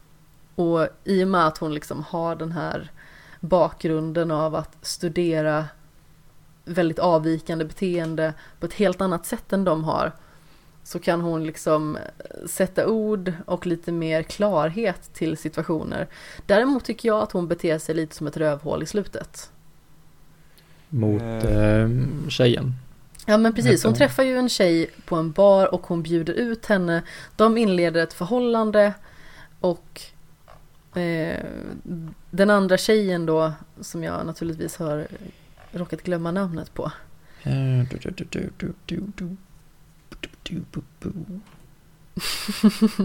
Douglas Okej. Google-ljud var det där. Kay heter hon. Eh, Kay, just det, så var Kay det. Mance. Mm. Och hon lite smått eh, trycker på obekväma knappar hos Wendy. I och med att eh, Wendy liksom försöker hålla en ganska låg profil gällande liksom vad hon har för typ av förhållande och vad hennes Mm. läggning är för någonstans i och med att hon har ett sådant jobb där eh, ja, men, man kanske behöver vara lite mer privat av sig. Eh, Så det kritiseras ju hon för. Och eh, sedan så har ju Kay sedan tidigare en son med en man. Och då blir ju Wendy jättesur när hon står och lyssnar på att Kay får liksom ett annat tonläge när hon pratar med sin exman och hennes son. Och Ja. hon går ur lägenheten bakvägen och sedan när Kay liksom kommer dit och ska prata med henne så ger hon henne en sån gigantisk nobbning. Ja, Och jag tycker att det känns väldigt bortom Wendys karaktär. Att vara så småsint som jag tycker att hon är där. jag tyckte också det var orimligt. Det var inte liksom, det var inte så lätt för Kay att hantera den där situationen heller. Nej men alltså visst, det lite gladare 60-talet har ju varit där det är lite mer fritt att eh, eh, vara homosexuell eller sådär. Det, det börjar ju luckras upp lite grann i alla fall. Men samtidigt så är det ett ganska så stelt klimat. Och jag menar USA, det kommer ju väldigt länge förmodligen vara väldigt konservativt. Det är det ju fortfarande. Ja, Och det är väl klart att hon måste eh, liksom sälja in sig själv och hur hon hanterar sin vardag för att kunna få träffa sin son. mm. Jag tycker inte att det är så konstigt. Nej, jag blev lite besviken. Jag tyckte de på något sätt var bra för varandra. Det var lite ledsamt att de inte kunde mötas halvvägs på något sätt. Och förstå varandras situation. Utan det Mm. varit mycket egen agenda. eh, Och sen kändes det lite sorgligt att allas relationer verkligen slutar i krasch och brinn. Ja. ja, det var det jag tänkte komma tillbaka till det med Holden, att folk var lite sura på honom och sånt där. Att man märker verkligen hur alla de här tre huvudkaraktärerna har, har det tufft i sina liv och det spiller ut på varandra. Jag tycker Ja. den ändå porträtteringen av liksom ett komplicerat jobb och privatklimat eh, den, är, den är bra. Den känns äkta på något sätt. Ja, definitivt. Alltså, när man jobbar som man gör på det här viset. Så de jobbar många timmar, de jobbar intensivt och de jobbar med väldigt högst påverkande fall. Alltså det är ju inte konstigt att man börjar må dåligt. Nej. Nej. Och jag vet ju, jag har ju läst Mindhunter-boken. Som då är mer direkt om eh, John Douglas liv. Eh, där han blir liksom dels helt uppslukad av det här jobbet. Så till den milda grad liksom att han halvt håller på att gå under. Plus att när han väl får barn sedan. Hur ska han hantera det? Det är så här, han vill ju i stort sett att hans döttrar aldrig ska gå ut. Mm. Ja. Och hur ska de liksom kunna leva i den världen där han har sett så himla mycket ondska? Ja. Nej, det, det är liksom ofattbart att förstå liksom hur, hur det påverkar på det sättet. Ja, definitivt. Jag har en lärare, eller en lärare, en kompis som är dietist och jobbar på sjukhus. Och han säger ju att alla hans läkarkollegor där är eh, hypokondriker. Oj. För att man får ju veta så mycket om människokroppen och på alla sätt man kan liksom dö på. Och kan bara tänka mig hur det blir om man jobbar för FBI på det här sättet. Att eh, som du säger med hur ska man låta sina barn gå ut? Ja, nej. Det finns många sätt man kan råka illa ut på.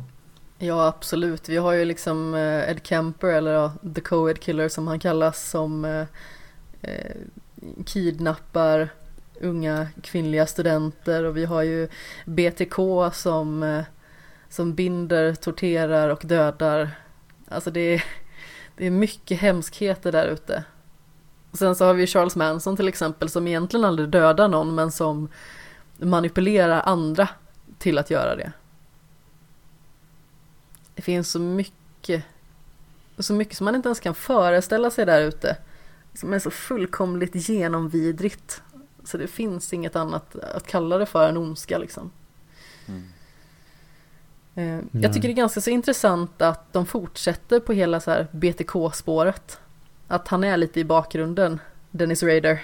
Ja, ja, det jag blev väldigt förvånad över det att, att, att de har två säsonger liksom teasar någonting som vi Mm. inte har fått se någonting av än. Ja, Vad vet ni om BTK? Ingenting. nej inte jag heller. Jag vet ju när han åker fast. Mm. Men skulle du säga att det är någonting som händer nästa säsong eller tror du de kommer Nej. suga på karamellen ännu längre?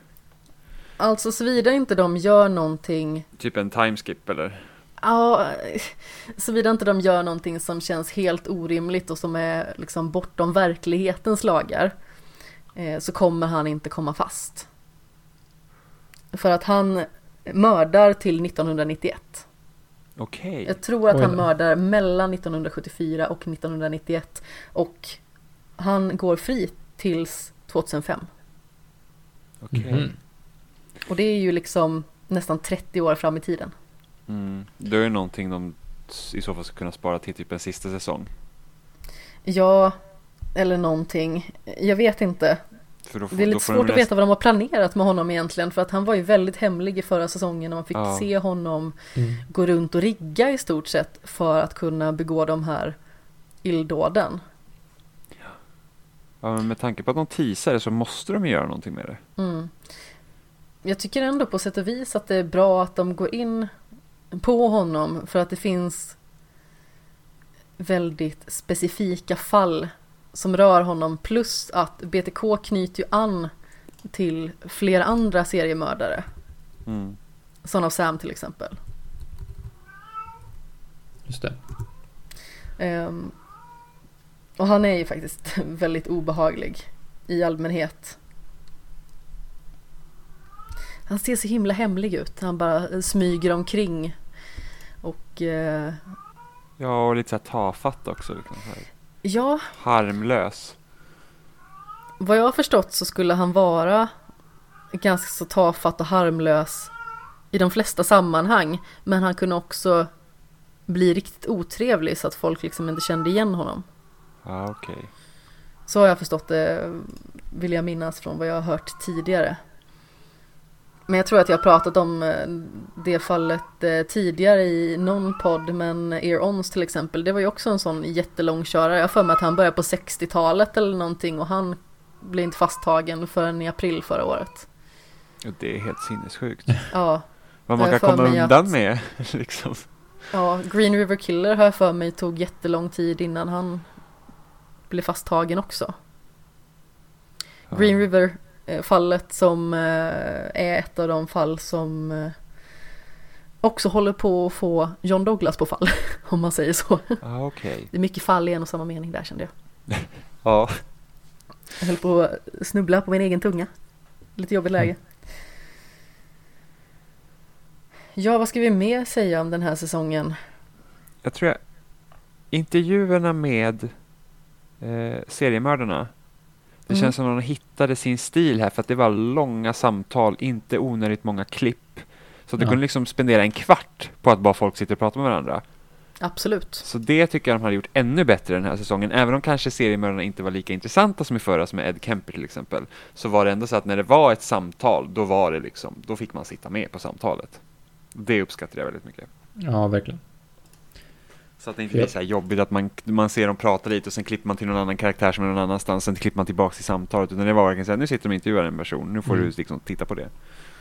Ja, men jag antar att de från det de har hört av tittare förut då har liksom utgått ifrån att det är deras specialitet i den här Mm. serien. Det är de här samtalen, hur man dyker ner i en annan persons psyke. Jag vet ju bara när de sitter där med Son of Sam till exempel. Ja. Och han försöker dra hela den där humbug-historien igen om att han hör demoner som pratar med honom och att eh, han har kunnat prata med någon hund eller vad det nu är. Eh, och sedan så eh, ser Holden rakt igenom honom och han liksom bara säger någonting i stil med att ja, alla bara köpte det här, eller hur? Mm. Din lilla lögn. Och han bara, ja, sär, särskilt psykologerna liksom. Åt upp det med hull och hår. Ja. Och det är så häftigt att se hur han går från den här liksom låtsasvärlden som han liksom befinner sig i och har byggt upp för sig själv för att i stort sett måla upp en fasad att han är helt koko i bollen. Mm. Och sen så är det liksom bara ett manipulationssätt. Och att det är liksom att skapa sig en identitet som seriemördare. Ja.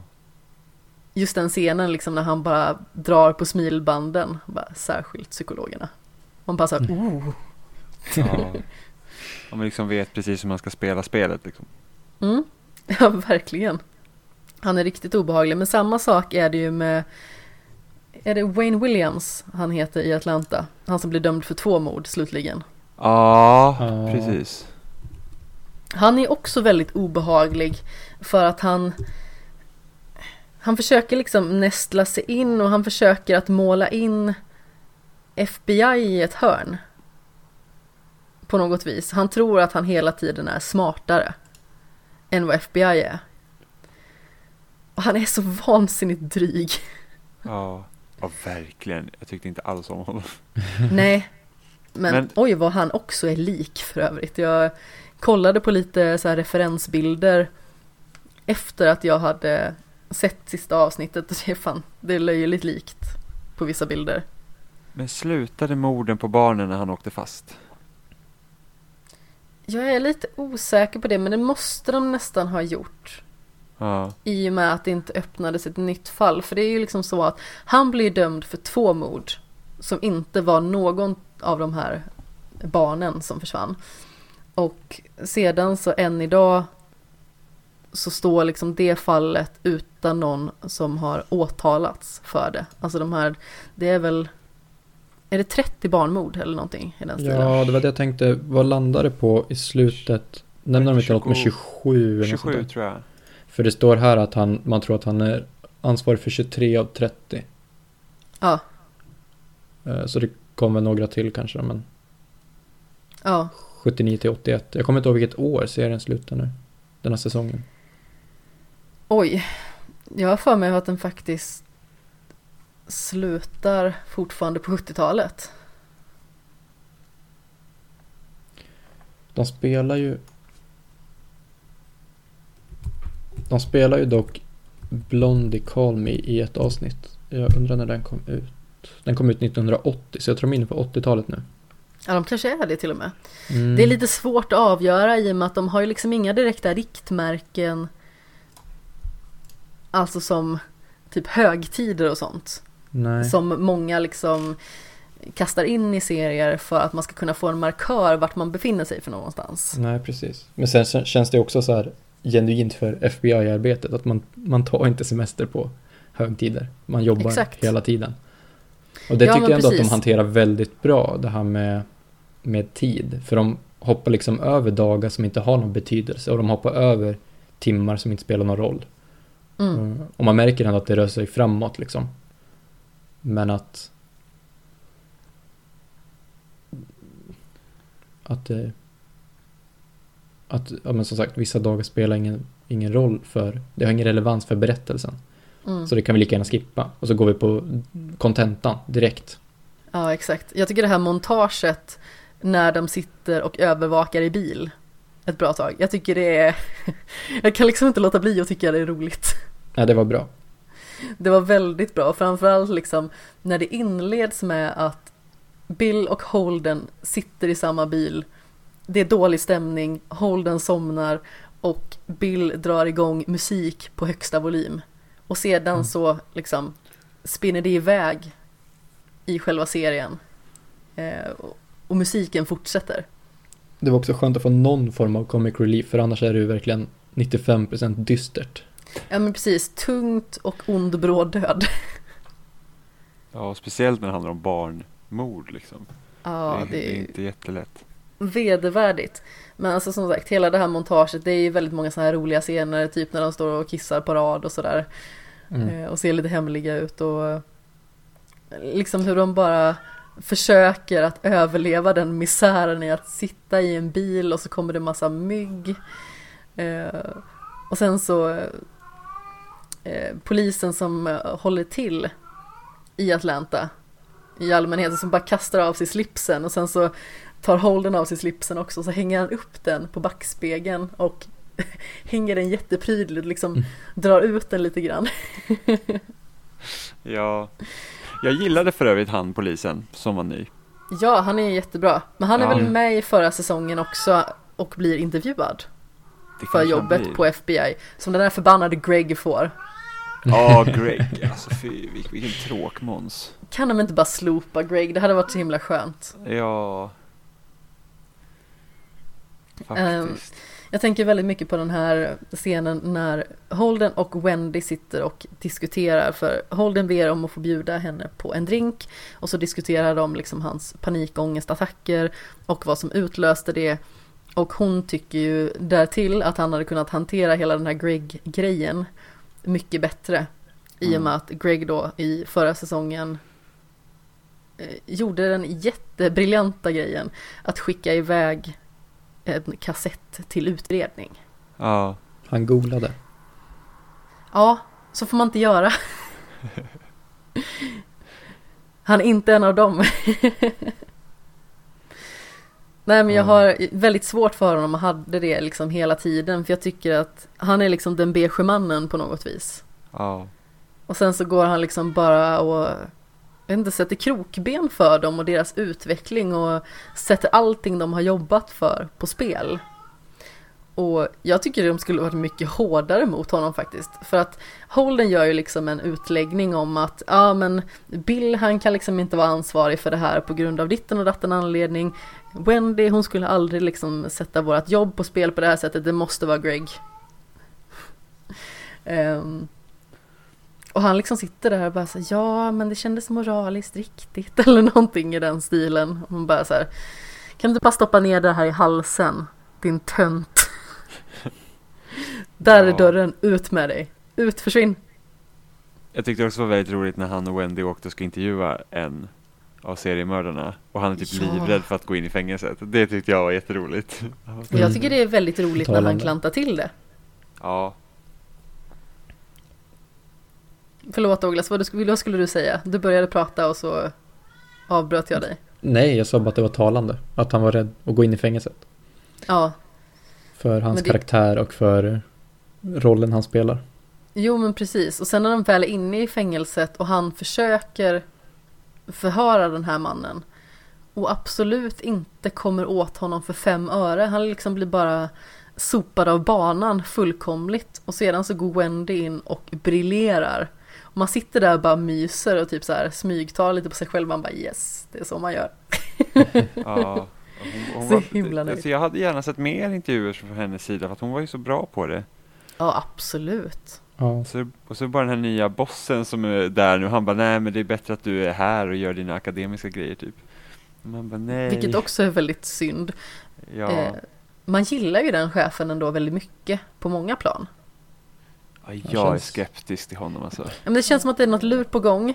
Men det är många grejer som ändå känns så här att han försöker att sätta liksom, beteendevetenskapen på kartan.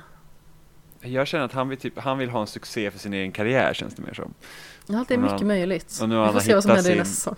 Nu har han hittat sin grej, då bara det här ska liksom vara perfekt nu så, så blir det liksom, det blir mitt, min förtjänst. Det är så jag känner att han är. Mm. Ja, Han är lite svårläst faktiskt. Jag tycker Ja. att han mestadels verkar vara en väldigt trevlig prick. Ja, alltså, han, ja, det kunde ju ha varit mycket värre. Han kunde ju ha varit ett riktigt svin, men han verkar ju också, det är inte bara så att nej, ni får lösa det här och sen så blir det som det blir, utan han är ju också med för att liksom, okej, det ska funka också. Det får man Ja, ge honom. absolut. Mm. Men bara en sån grej liksom att han ger upp sitt eget kontor för att kunna sitta nere med dem. Det är också lite så här. Dubbelt. För att dels så skulle det kunna vara att han liksom är i närheten för att kunna hålla ett öga på dem. Och dels är det också sådär att, ja men, det tillför ändå någonting till en godare stämning om chefen är mer närvarande. Mm. Jag har ju mitt rum i, i kloss med min chefsrum. Så vi pratar med varandra hyfsat eller springer på varandra hyfsat ofta Ja. åtminstone. Eh, Och har en väldigt öppen dialog. Och jag hade inte kunnat föreställa mig liksom att min chef skulle sitta flera våningar upp och eh, liksom kännas onåbar. Ja, nej. nej, jag har ju också alltid arbetat nära med mina chefer Mm. Samma här. faktiskt. Mm. Ja, det, För- känns, det nu när jag bara tänkte på det, tänkte, det känns ju jättekonstigt att ha jag jobbar på ett stort företag och chefen, han ser aldrig, liksom, eller hon. Det är bara en person någonstans. Ja men så kan det säkert vara många som har det. Jo, just, så är det just, det är, det är inte ovanligt, men jag bara tänkte för mig själv så här, gud vad konstigt det känns liksom. Det Nu känns har ju ju som en helt annan värld. Ja, nu har ju vi i och för sig, vi har ju liksom chefen för butiken som jag jobbar i, det jobbar vi nära med, men sen är det så, sen har ju liksom han en chef som har en chef. Så där är det ju så, men det är liksom inte, jag påverkas ju inte så mycket av, Chefception. ja precis. eh, jag tänkte, jag tänkte så, chefception, men det blir fel. Eh, så att, eh, ja. Vad tror ni vi kan förvänta oss av en tredje säsong? För det blir det ju garanterat. Jag, jag har ju ingen aning. Jag hade ju helt klart trott att, att tredje säsongen skulle vara då man tar tag i det här, de här grejerna de har teasat. För det känns som att hålla på längre än, än två säsonger och sen inte göra någonting av det i den tredje känns lite länge. Men nu när du är liksom så expert så vet jag inte om det stämmer. Alltså jag vet inte om jag är expert direkt. D- d- d- det, Satte du mig väldigt väl högt upp här. Ja, men du vet mer än mig i alla fall. Ja, det är ju tio år fram i tiden liksom. Ja, Jag, jag trodde ju att det skulle vara BTK den här säsongen. jag med. Eh, Så jag varit väldigt förvånad när det var så här, Atlanta, vad ska ni dit göra? Så vart det världens grej där. Så det känns som verkligen som att de har fria händer och det följer ju ingen direkt dramaturgi överhuvudtaget. Den här serien. Eh, Det känns mer som att man bara hoppar in i någon, någons liv och man vet ju själv knappt vad man gör imorgon så. Jo men precis. Jag har ju en känsla av att den här serien kommer hålla på och kulminera i Green River-fallet. Som jag har för mig eh, så här spårar ur på 90-talet någon gång. Eh, för där är det ju liksom ett fall av att John Douglas mår riktigt, riktigt dåligt. Verkligen. Mm. För när, och, och det, tror du att de skulle köra det i nästa säsong eller tror du att Nej, det blir nog eh, ytterligare i, eh, i framtiden. Skulle jag definitivt säga. Fast sen beror det också lite på vad Netflix har, vill ha för strategi med sina serier. För de, jag vet att de har ju så data och sådana grejer på när folk, alltså när är det bra att lägga ner en serie? Och ofta brukar folk kanske följa med två, kanske tre säsonger. Mm. Innan liksom det dalar eller att man får inte upp någon ny, liksom, ny alltså högre siffror. Ja. Eh, och då är det frågan är, vad, är det, vad har serieskaparna för plan? För att jag antar att de har en utstakad plan om hur de skulle vilja göra. Eftersom de har teasat BTK. Ja, men jag antar ju att han kommer att fortsätta att vara liksom i, eh, i periferin. Mm. Sådär. I och med att han har liksom en brottskarriär som är väldigt många år. Ja. Men djur, nu är du ju hopplös. För att det skulle mycket Ja. väl kunna tänka mig att det är liksom någon sån här stor reveal i en säsongsavslutning. Och sen säsongen efter det så kommer det handla om BTK. Mm. Men sen det har ju börjat teasas lite om man och med symboler och sånt där. Så jag kan väl tänka mig att de lyfter in mer och mer för varje säsong. Mm. Ja, absolut. Det är o- det är oerhört svårt att säga vad det kommer landa härnäst. Men Ja, det kändes väldigt mycket som en mellansäsong det här. ja, det känns som en klassisk andra säsong Mm. faktiskt. När man kollar tillbaka sen så kommer det ju vara den säsongen som bara la upp för andra. Ja, Mm. förmodligen. Eh, både bra och kanske lite mindre bra. Alltså det är ju Ja. fortfarande ingen dålig säsong. Nej, gud nej. Nej, nej. Alltså, jag tycker ändå, om man ser strukturellt så känns det mer som typ i linje med en True Detective-säsong, liksom just med att Atlanta-fallet fick så stor uppmärksamhet, Ja, eh, än, än hur första säsongen var. Där det liksom Mm. var, hela grejen var grejen, om man säger så. ja. Men här är det ju när de faktiskt börjar komma ut i fält och börjar applicera sin kunskap på verkligheten. Mm. Jag för mig att det är eh, också han som eh, Bill Tench är baserad på, Robert Ressler tror jag att han heter. Han eh, var väl med och tog fram en gärningsmannaprofil på Palmes mördare. Jaha, Mhm. Om inte jag missminner mig totalt i det ja, här. det, det gick ju bra. Sådär va. Men det är väldigt mycket i Palmefallet som eh, gick åt fanders. Så eh, Ja, jag skulle inte lägga hela skulden på honom direkt. Jodå, nu har, nu har vi en scapegoat. kör vi stenhårt på den linjen. Nej men alltså Palmefallet är ju ett exceptionellt stort kapitel i sig som man Ja. nästan inte ska gå in på. Men det finns ju så många misstänkta. Och eh, en av de huvudmisstänkta sköt skallen av sig själv till exempel. Eh, så eh, den personen kan man ju liksom inte riktigt fälla. Nej, det blir lite svårt. Lite halvt. Ja, lite Stå sådär. till svars. Och sen Christer Pettersson dog ju, Ja, som också var huvudmisstänkt. Brukar hålla till i Sollentuna när han levde. Så,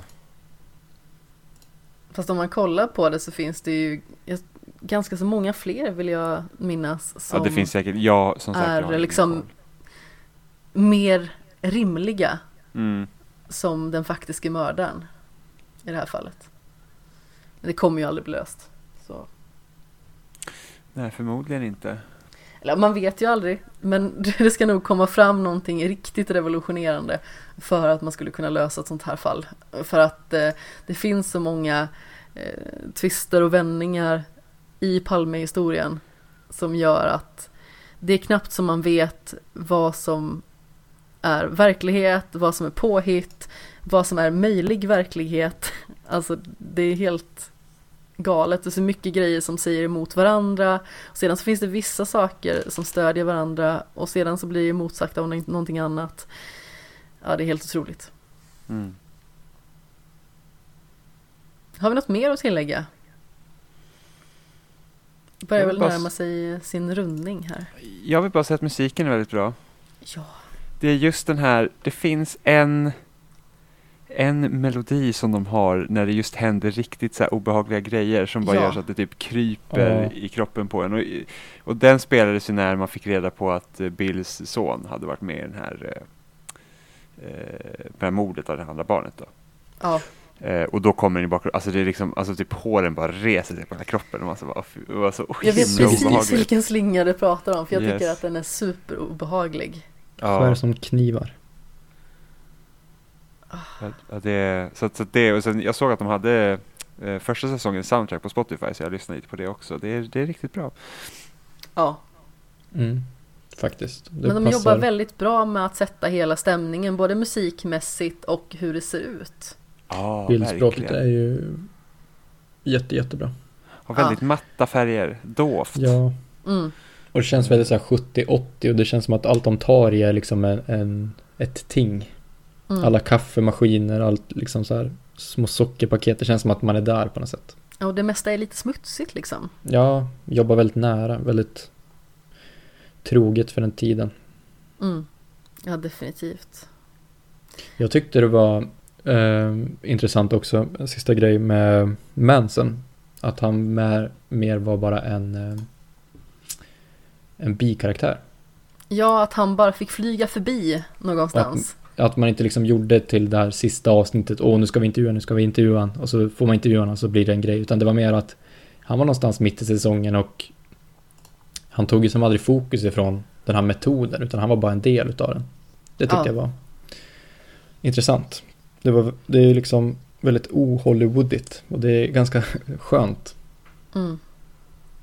Ja, det har väl gått ungefär tio år eller någonting i den stilen sedan eh, de morden som han var involverad i har hänt också. Så han är ju liksom inte re- relevant på det sättet att man behöver nysta i honom så jättemycket utan det är liksom mer att man ska få grepp om vad tusan han är för person. Och det är ju väldigt många som egentligen motsätter sig att de ska intervjua honom överhuvudtaget i och med att han inte har mördat någon och i och med att han liksom inte har någon form av, ska man säga, en, en sexuell vinkling in i brotten. Mm. Utan han är ju bara den här obehagliga personen som har lyckats fånga upp en massa ungdomar som är på vift, tar dem till en ranch liksom och transformerar dem till mördare. Mm. Som går på eh, både den ena och den andra suspekta substansen. Ja, det är så sjukt obehagligt. Verkligen, man måste säga, så vilken grej, typ. Mm. Vad, göra så. Ja. Men jag tänker att vi eh, kanske ska börja kalla det en dag. Det känns som att vi har eh, tömt ut det mesta som vi kan säga om eh, Mindhunter säsong 2. Jag hoppas ju att vi kan prata om säsong 3 om inte den kommer i en alltför avlägsen framtid. Det tog ju faktiskt en ganska så bra stund innan den här säsongen kom. Oväntat lång tid.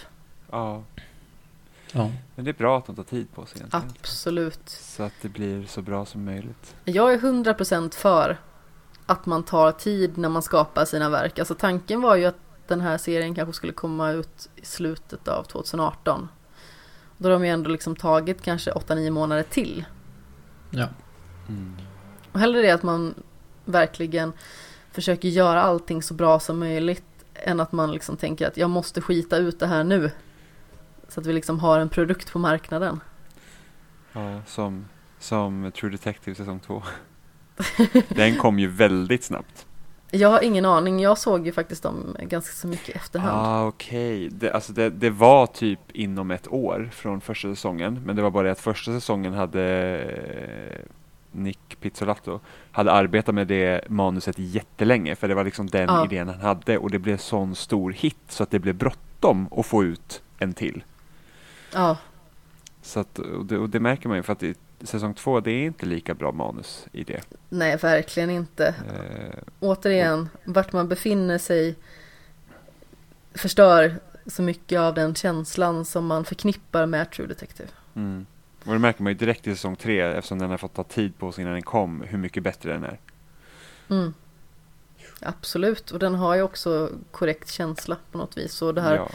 tryckande obehaget. Ja. Verkligen. Även att den absolut inte är lika bra som första säsongen. Nej, men det, är- det är fan svårt att Det vara lika bra som första svårt. Det säsongen. är omöjligt, skulle jag Jag var säga. helt, helt fast när jag såg den. Alltså det var liksom, Ja, ja, för att jag hade, jag tror jag hade börjat prenumerera på HBO precis när den serien kom. Så det var typ det första jag såg. Och jag var bara såhär, oh my god, oh my god, vad är detta? så, så helt bra. Jag skaffade ju HBO för Game of Thrones från början såklart. Det gjorde jag också, men jag tänkte värma upp innan, var tanken.